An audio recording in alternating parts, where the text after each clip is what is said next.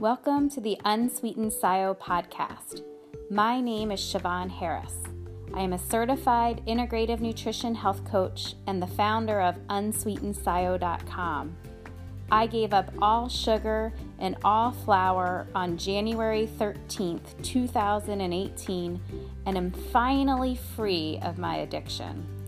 My mission is to help other sugar addicts find their path to freedom and live the sweet life without sugar.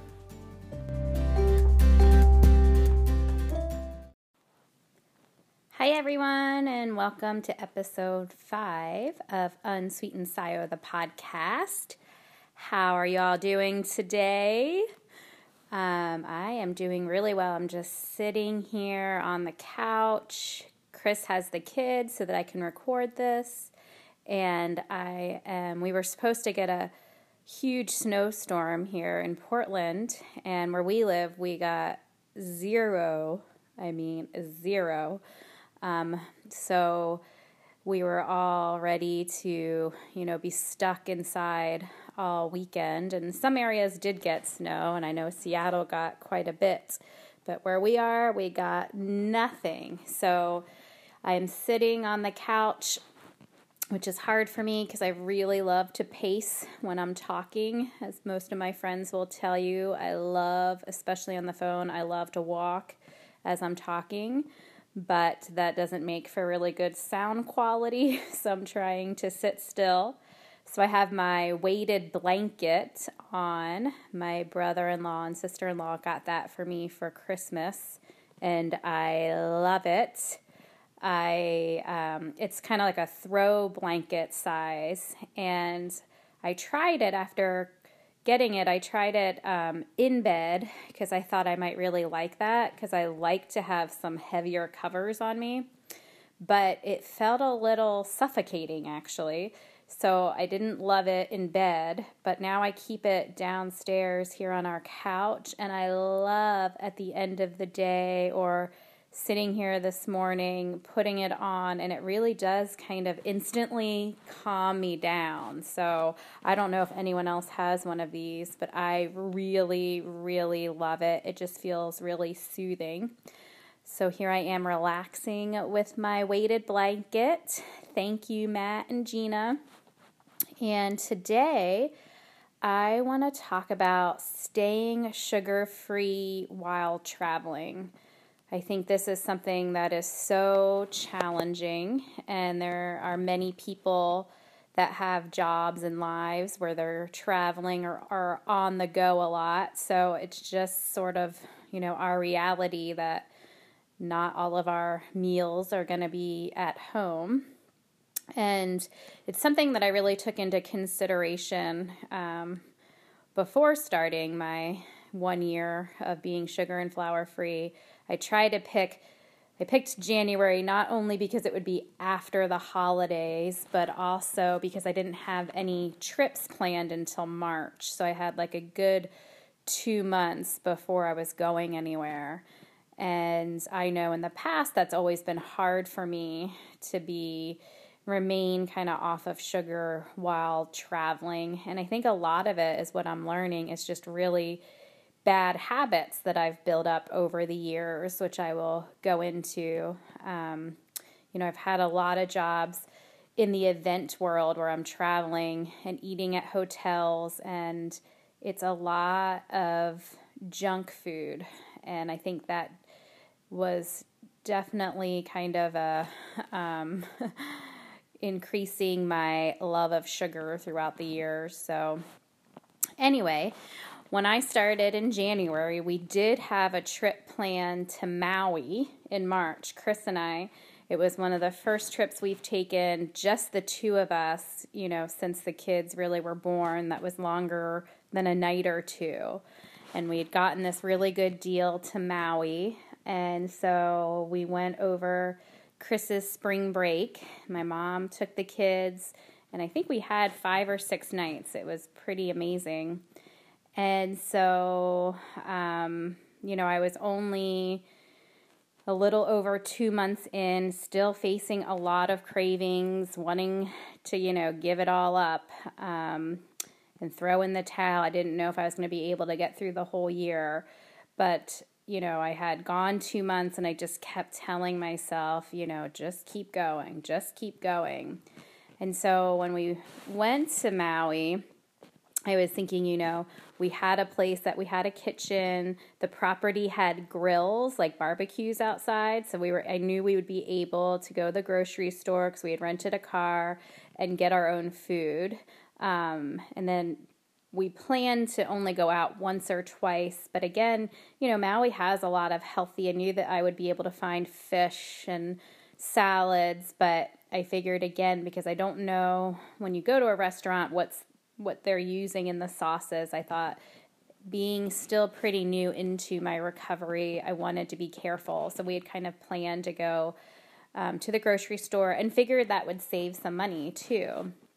And so we get to the airport, and that's really where I had my first big trigger. And it was that usually when Chris and I travel, we would buy like a bag of peanut M&Ms or even on my own I would do that. That was kind of my treat traveling, flying, I would always get this bag of peanut M&Ms and I could see Chris really wanted it too. And I was just thinking, you know, no, he, I can't. I can, definitely wouldn't be able to watch, you know, Chris eat it. So instead, um, I don't remember what I packed that time. I'm sure I had some nuts, and um, usually I pack like an apple and some almond butter. And the flight from Portland to Maui is, you know, somewhere around five hours. So I had also made sure that I had um, a meal that I could eat on the plane too.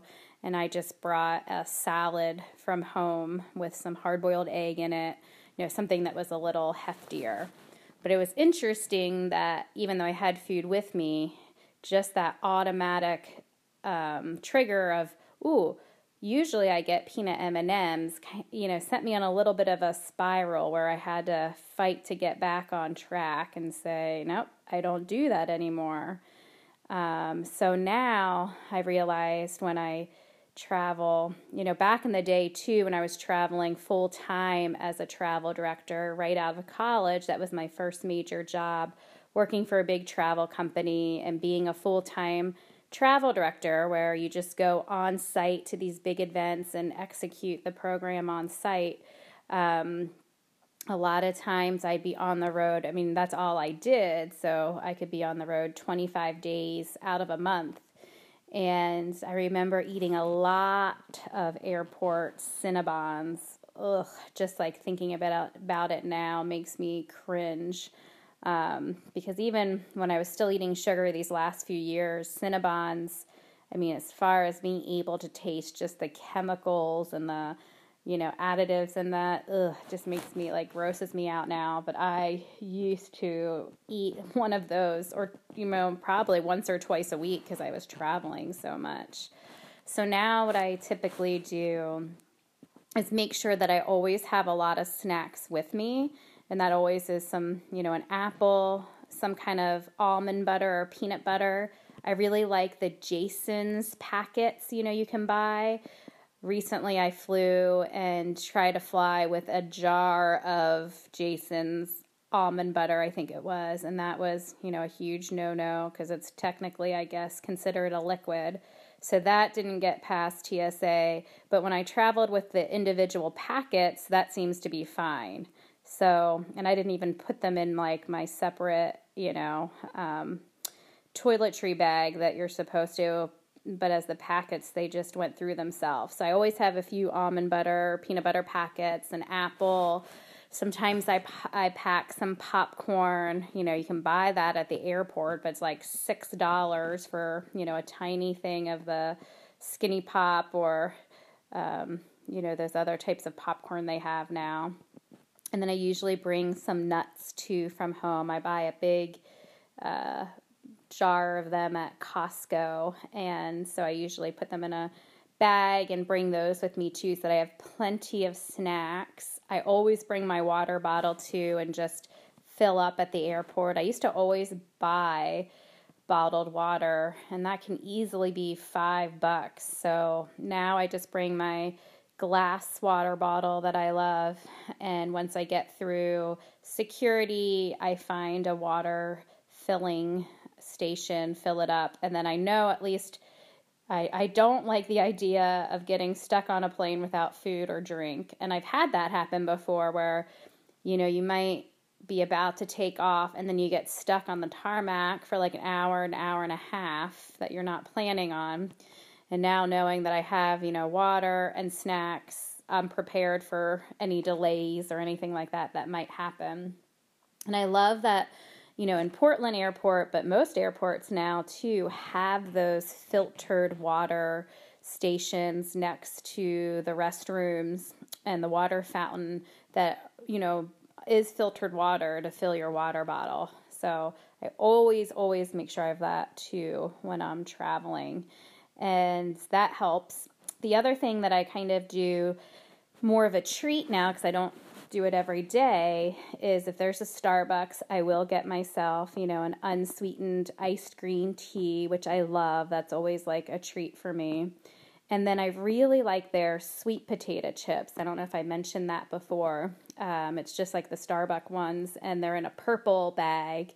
Uh, they don't always have them, but I really love those. And, you know, looking at the ingredients, I mean, potato chips aren't the healthiest things, but there isn't any flour or any sugar in them. So, added sugar. So, I just eat, I'll eat, grab a bag of those. And then that kind of feels like a treat to me. So it's no longer peanut M&Ms or, you know, sometimes I would pick up like the weirdest snacks in the airport, like combos, you know, those like pretzel things filled with cheese. I mean, I rarely eat those, but something about traveling make really brings out road trips are like that too, where you just end up I don't know, eating a bunch of junk food you normally don't eat. So, again, it's retraining yourself to replace those bad habits with better habits. And, you know, it's not like I just don't eat in the airport at all, I just make better choices. I also, when I'm flying, I know Portland Airport really well because I fly out of it a lot now. Um, but and I, we're really lucky because they have so many really good restaurants there with a lot of options that I know that I can eat. But when I'm flying somewhere like last week, I was in San Jose and I haven't been there before. So, you know, I looked up my hotel and then I found some, you know, just looked up restaurants around there and made sure I had two or three options that I knew when I was getting meals outside of the hotel that I knew I could go somewhere. I always try to be prepared that way. And same with airports. I'll look up, figure out what terminal I'm going to be flying out of, and then I see what's available to eat in that terminal.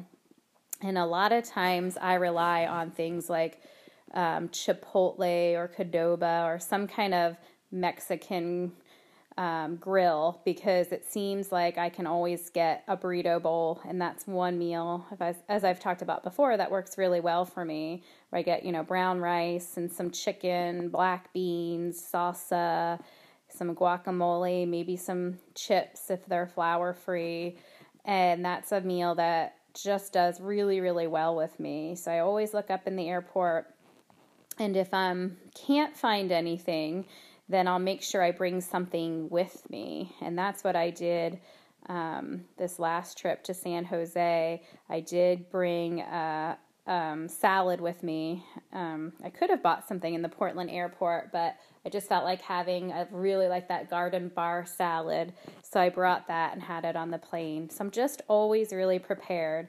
I think that's the key with going sugar and flour free, free in general, but definitely while traveling, you need to make sure that you're prepared and just look up some things. I mean, I'll look, study the menu. If I can find an ingredient list, I do. Um, and I just try to find the best options that I can. Now, going back to Maui, I will say that was it was really hard. Um, you know, I love i'm such a beach person that is like my number one type of vacation is i want to be at the beach and lay on the you know beach maybe read a good book go snorkeling, swimming. I love being on a boat, all that stuff. So Maui is pretty much a dream vacation for me. But it was really hard because it made me realize how much food played such a huge role in my life. And now, you know, two months into going sugar and flour free, food was slowly becoming less important and more of a way to fuel my body than, you know, just eat everything that tastes good. Um, so it still was difficult though. Um, we did go to the grocery store. It was awesome. The place that we stayed had these grills that every night, you know, as the sun was setting, we would grill chicken or fish or steak, whatever we had gotten from the store. Um, and then I'd make some vegetables with it. We had a full kitchen basically in the place we were staying, so we were able to cook all of our meals. And it was really fun being able to, like, you know, sit outside at the ocean, have our dinner, we'd play a game, watch the sunset. It was really, really awesome. Um, what was harder for me there was not being able to drink, you know, since I still haven't had any alcohol either. You know, there is sugar and alcohol, and I'm still figuring that out if I'm going to try to add it back in. But to be honest, I'm really scared that it will trigger me to want more sugar, and then it's just not even worth it to me. So I think I'm still you know, considering maybe just not adding alcohol back in at all, but that's still too scary for me to confirm. So that's why I say I'm still thinking about it. But in Maui, especially, it was so hard because I just wanted to have a beer with my husband, you know, watching the sunset. Um, I love all the tropical drinks there, you know, like pina coladas and you know that's something I don't typically drink that much anyway but when you're in a place at the beach you know a frozen pina colada or the lava flows which is like half pina colada half strawberry puree just was so just sounded so good especially when you're hot uh, so I did drink, you know, a lot of iced tea, which I can have, and water with lemon, which I really love too. But I would say the hardest part about that Maui trip was not having a lava flow.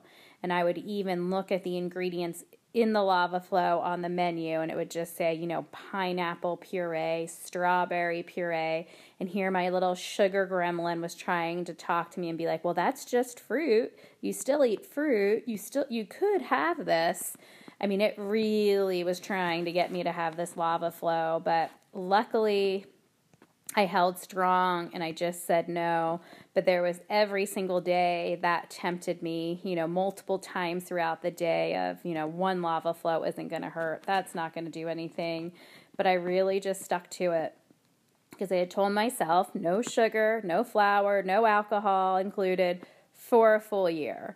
And I just didn't want to cheat myself out of that. I thought, you know, I deserve to give this the full experiment of one full year. You know, in the past, I had tried giving stuff up and never lasted long. And I just thought, you know, I need to do it a full year. It's the only way I'm going to see any kind of benefits. I can't just keep having a lava flow here and there and expect to see changes. So, luckily, I stuck with it.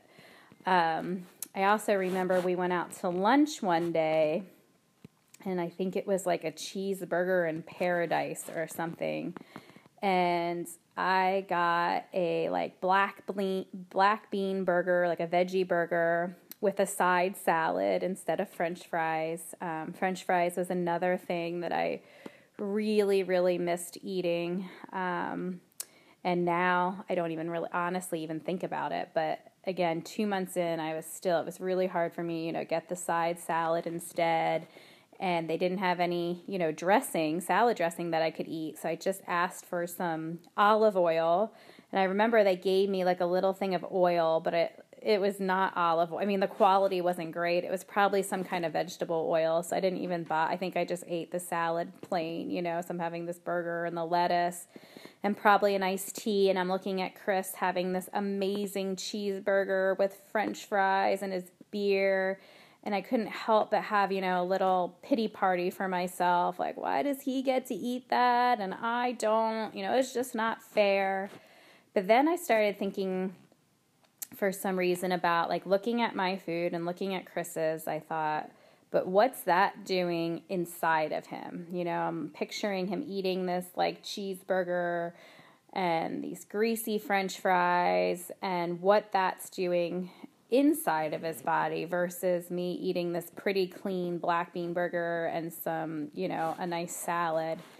And I started trying, you know, that helped me a lot through this process of especially when I wasn't seeing any changes on the outside yet. I really focused on all the positive things going on in the inside that I couldn't see, you know, because I know that sugar and flour are really um, cause inflammation in the body, and inflammation causes all types of things, you know, from you know cancer, diabetes, uh, diseases even arthritis, so many different conditions in your body that can get triggered by having a lot of inflammation. So I just try to picture, you know, just all of those switches for those types of conditions being flipped to off because all of a sudden I'm lowering, you know, the inflammation throughout my body. And I just try to focus on that when I was having what I would call like my pity party days of, oh, it's just not fair. Like, why can't I eat this? Why can't I be a person that can just have a lava flow and not then have to gorge on, you know, a whole chocolate cake? Um, it just, ha- I just had to keep reminding myself, you know, of how pretty I was looking on the inside and how grateful my body was, you know, that I was no longer, um, you know, giving it all of this sugar and flour that was really causing damage. And again, getting closer to turning 40, I just knew it was more important than ever that I really start taking care of myself because, you know, I think we feel invincible in our, you know, especially teenage years, but our 20s too, of really kind of being able to bounce back from a lot of the bad choices that we might be making that we're giving our, you know, feeding ourselves. And that was no longer, I wasn't really bouncing back like I used to. So I knew with that big 40 coming, it was just going to get harder and harder to you know maintain the way I was eating without seeing more and more problems. And you know not just stuff like gaining weight but serious things like diabetes or heart disease or you know cancer. Um, i just thought again thinking about my overall health not just what i was looking like on the outside but what am i doing to my body on the inside and that helped kind of anchor me on those days that i was really struggling with cravings really struggling with um, feeling sorry for myself that I couldn't be just one of those, you know, people that are able to have, like Chris is, you know, have a cheeseburger and fries and then go on to have a healthy dinner and it not affect him at all. So, um, it was challenging, and I would say the the alcohol was the hardest part in Maui because we had this beautiful weather, basically like 80, 80 degrees and sunny every day. So we didn't get super hot, but you know how good, you know, a cold beer or some kind of blended drink would taste. And that was the most challenging. And I just did it. And I thought, you know, I'm in Maui. I can still swim and snorkel and read my book on the beach. Those are the things I'm going to concentrate on, all the things that I can do instead of the things that I can't eat or drink.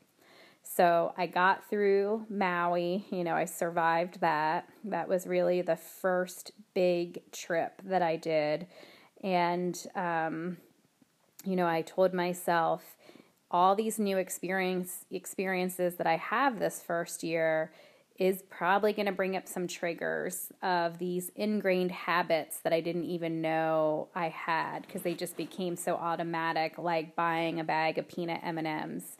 Um, I wouldn't have even thought that was part of my travel routine until I went to travel and just went to do it automatically. So I knew that a lot of these ingrained habits were going to come up and it was just reprogram, reprogramming myself to say no, we don't do that anymore and starting these new habits. But that's what I feel like this whole first year has been and it's and it was really difficult. You know, I just hope each year, each day it gets easier and easier. And it has. You know, now that I'm over my year, it's gotten a lot lot easier. You know, I'm reading back on my journey last year trying to finish up my book and I can barely even relate to the person that I used to be anymore because I've changed so much from where I was this time last year. So, you know, hang in there. You know, there you'll you're definitely going to go through some really hard days, but I promise that it is going to get better and then it's going to be so worth it. And then you're going to get to the point of where I am now, where you can't even imagine ever going back and it feels miraculous to me still. So I know what a huge transformation I went through. Um, but I, I know that you can too. So after my Maui trip, I did not travel again until May, and I had a trip planned east to the East Coast to see my family. And um, I also, that's when I started adding back in this travel director work. And this time, you know, not full time because I have a regular full time job, but just as um, contract work. And this was really great for me because I miss doing events. That's really my background and how I've spent most of my career is event planning but you travel a lot, you work long days, and it's really hard when you have kids to, to maintain that. So now I have a different type of job that is really, really flexible, but it is a little boring for me some days. So I have this perfect balance now of being able to travel about once a month and do my travel director work where I get to be on site do this event. Um, you know, sometimes I work really long days and it's a lot of fun, but by the time I get back, I'm exhausted and I can't wait to get back to my boring job again. So I really think life is all about balance. And for me, this has been a really important and huge balance in my career life is having, you know, the base job that kind of covers the bills, but then doing this event work that provides a little extra income for Chris and I, which is needed, but also gives me a little, like, you know, just helps me with my passion for travel and the event world. I get to kind of have my foot in both right now, where there's no way I'd want to do event work full time. It's just really the perfect balance. And being a contractor, if I'm unavailable, I can always say no. When you're full time, you know, you just don't have that luxury. So I started doing this work in May. So by that point, I had a good four months under my belt. And when I went to um, Pennsylvania, I just started bringing a lot of stuff with me, you know, like my chia seeds, flax seeds, stuff that I would make my smoothie with. Um, I would tell my family, I think in May, I started voicing more when I was, was going to stay with my family on the East Coast that I wasn't eating sugar or flour, where before I had, had held that really close to myself in case I, you know, fell off the wagon. I didn't want to disappoint anyone. And I've tried so many different diets and, you know, ways of eating throughout the years. I feel like I was just a little hesitant to say, oh, here I am doing something else only to fail again. So, you know, after having four months, I was feeling a little more confident about sharing that with my family. And I do think, you know, that's up to you. But the more, and, you know, kind of my feedback from the family was the more you can tell them what you're doing and explain why you're doing it, the more supportive they can be. And so, you know, um, going to the East Coast, it was no problem. I just kind of gave a list of foods that I could eat. I got to the grocery store, and it really was pretty easy um, being able to communicate that. And I still had my smoothie. You know, I still ate pretty much the same way that I eat at home, and just was careful on the things. If there were some items that I couldn't eat, I just didn't eat them.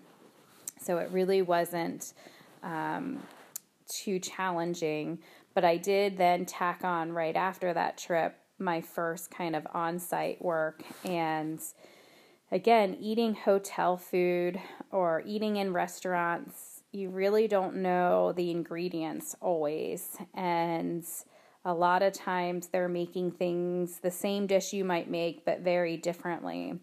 So I find myself just always asking if whether I'm at a restaurant or a hotel, you know, is there any sugar in this? Is there any flour in this? You know, are you able to just make this with, you know, saute my vegetables or I'm really not scared to ask anymore. I used to be concerned that I was being high maintenance or pain or whatever.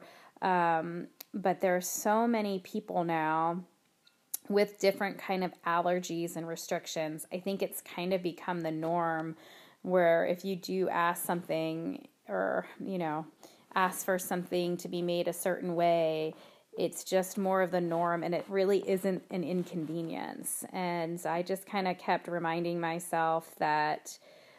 Uh, again, I've worked so hard. I don't want to blow it just because I'm afraid to ask, you know, oh, is that, is there any flour in that or is there any sugar in that? So, um, it's been challenging though with hot, you know, hotel food and restaurant food of even when you ask, not, you know, they don't always know maybe what's in it. So, you know, once I was at that four month, but definitely as I've gotten further and further in five, six, seven months, the more I traveled, the more confident I felt in just doing the best that I could. You know, for instance, like I know at home I buy a special type of bacon that has no sugar or sweetener of any kind in it. Um, but most likely, when I order bacon in a restaurant or in a hotel, they're probably not using that. But now I feel more confident having a piece of bacon that might have the little bit of sugar in it because I don't notice that it triggers me. In the beginning, that idea terrified me. You know, I was so afraid and I was working so hard to stay sober. I did not want to have anything that would, um, you know, risk that at all. So now, though, and I think this is where everyone is different, and you have to see if that's true for you or not. But, you know, it doesn't seem like the amount of sugar, whatever is in bacon, if I do have a piece at a hotel or at the restaurant, you know, affects me at all or triggers me to want more. You know, instead, it's harder. I have to stay away from a lot of times on these events. I'm on the food and beverage team. So I'm looking at menus all day and looking at food all day. And you know, at these conferences, it's like a vacation mindset for how people are eating for the most part. You know, they go to a conference and they kind of feel like, you know, they're on vacation. So they're going to eat, indulge a lot more than they usually do. So a lot of the breaks and snacks have brownies and cookies and even you know lunch will have dessert and then dinner has dessert. So here i am looking at all this food all day and sometimes you know that was really challenging because things would look really good. And sometimes i had to remind myself you know that probably does not taste as good as it looks and or you know maybe sometimes it did. But it was reminding myself I just don't do that anymore. Because when I was full time doing this in my early 20s, I just said yes to everything. And we didn't always know when we were going to eat or how much time we had to eat. And so, if it was, you know, I would eat a brownie every day or a cookie, whatever these um, you know, baked goods were that they had out on the snack breaks. And a lot of times the hotel would treat our staff and bring in a bunch of desserts. And, you know, I never was able to eat them in moderation. So having one brownie led to wanting another and another and another. And I picked up a lot of bad habits when I was full time, you know, from having the Cinnabon in the airport every time when I went through, and then ice cream and brownies and cookies, all this stuff. And I just remember by the end of the trip, I would be feeling so gross. Um, you know, even if I was exercising, it was hard to make up for just overindulging like that so much. Um, so, you know, being back on the road now, it feels so much better just saying no to that stuff. Um, you know, being in San Jose last week, there was a lot of sweets kind of that could tempt me, but I'm just so used to saying, nope, I don't do that anymore. I barely even give things a second glance. Um, and I know that I need to make sure I am able to eat something. So that's why a lot of times, if I find out that I have a hotel that I can have a fridge, I will even bring hard boiled eggs with me. So I know that in the morning, at least I have hard boiled eggs or as a snack, something that I know I can eat. Because um, I've had a few times where I'm on these programs and it's really nice. The client might provide us staff meals, but it could be something like egg sandwiches in the morning or, you know, a lot of different types of sandwiches or pizza or spaghetti, you know, things that I can't eat anymore. And I've had to skip meals. Um, or I might just have, they might have, you know, pizza and like a small little salad with just some lettuce and tomatoes, but all I'm eating is the salad of the lettuce and tomatoes. Um, and then, you know, I'll try to make sure that I get something else later.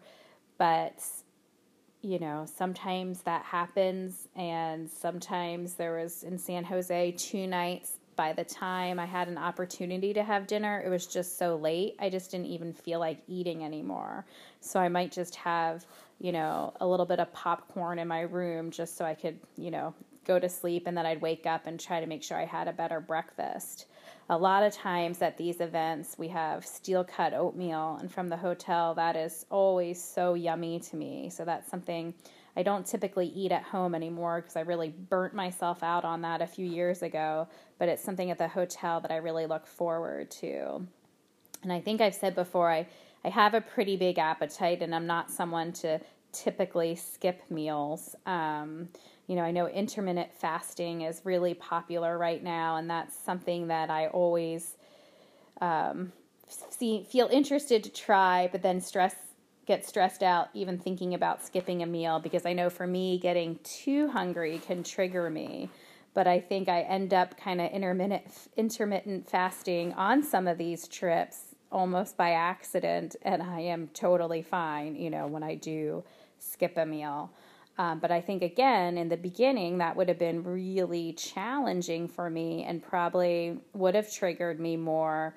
But now that I have a year behind me, I can uh, feel like I'm a little more flexible um, and I'm confident in my sobriety and I'm more comfortable knowing what I can eat, what I can't eat.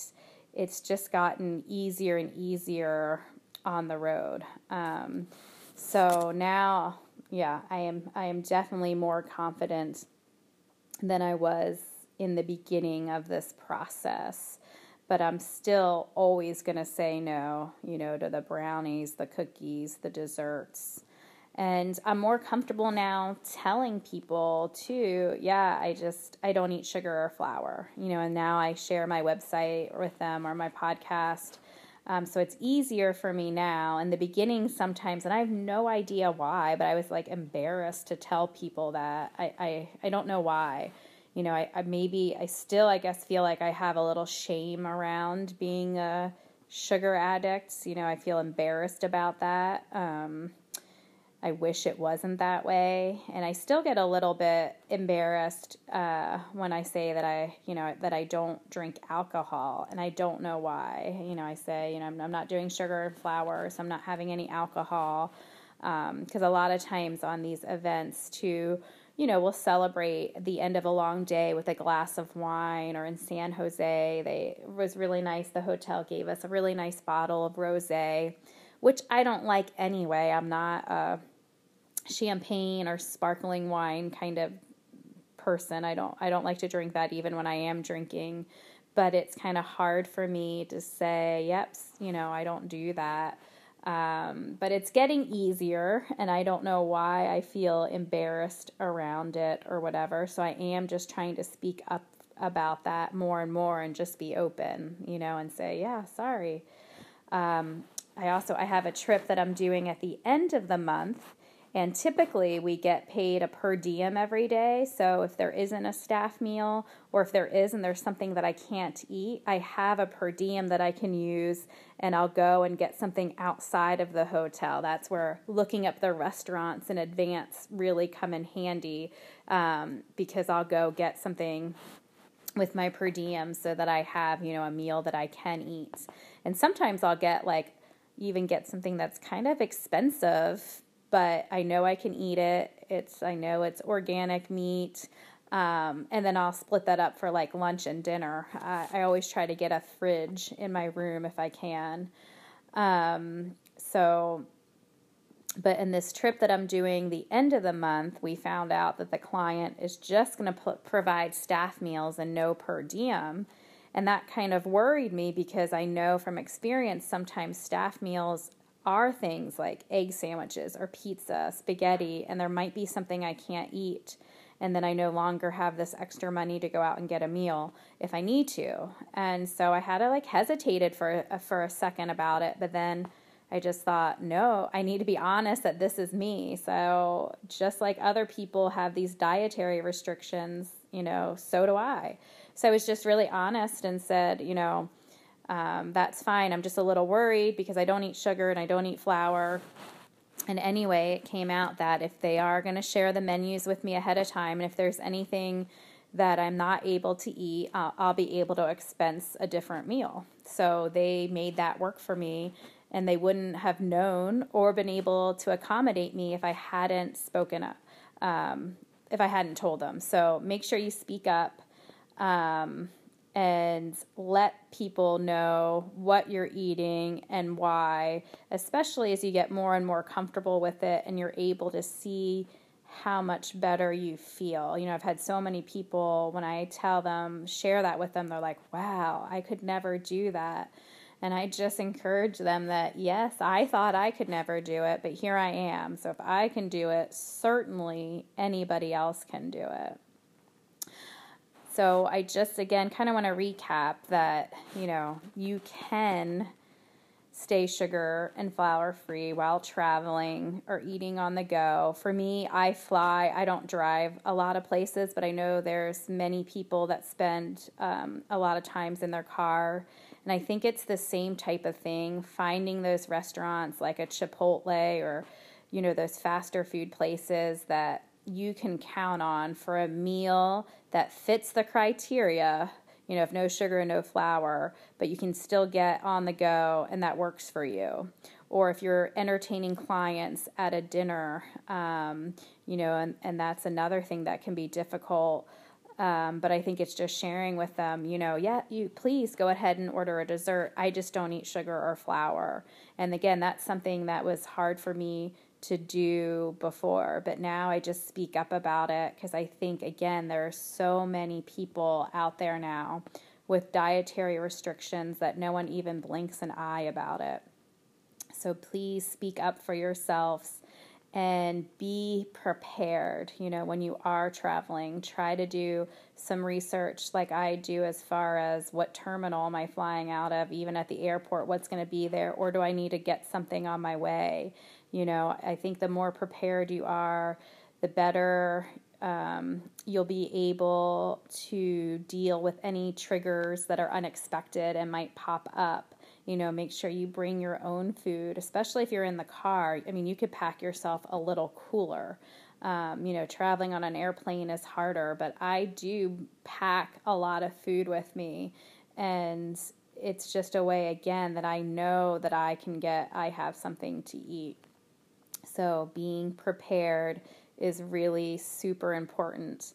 And I feel like we're so lucky at this, you know, information age where there's so much you can look up online about restaurants, ingredients ahead of time that there's really no reason to not, you know, be prepared and give yourself the best chance. So, traveling really is a, such a passion of mine, and it was something that I was really afraid I wouldn't be able to enjoy while trying to be sugar and flour free. And I am so glad to say, you know, it is not an issue at all for me. It's just gotten easier and easier the more I travel. And I can't wait to go to Italy. Chris and I are going to Italy in March. And, you know, before I wouldn't even have been able to you know, conceive of the idea of going to Italy and not eating pasta and pizza and gelato. You know, that would my whole point of ever going to Italy would be to like eat my face off. And now here I am, you know, actually excited just to go to Italy and enjoy the sights. So, um, you know, food is no longer the main focus for me of traveling. I actually like to travel just to enjoy the experiences. And so, anyway, I hope that helped you. Please, as always, feel free to send me an email at, or you know, you can go to my website www.unsweetenscio.com. Send me an email and let me know if you have any questions. I love hearing from you, and I will talk to you next time.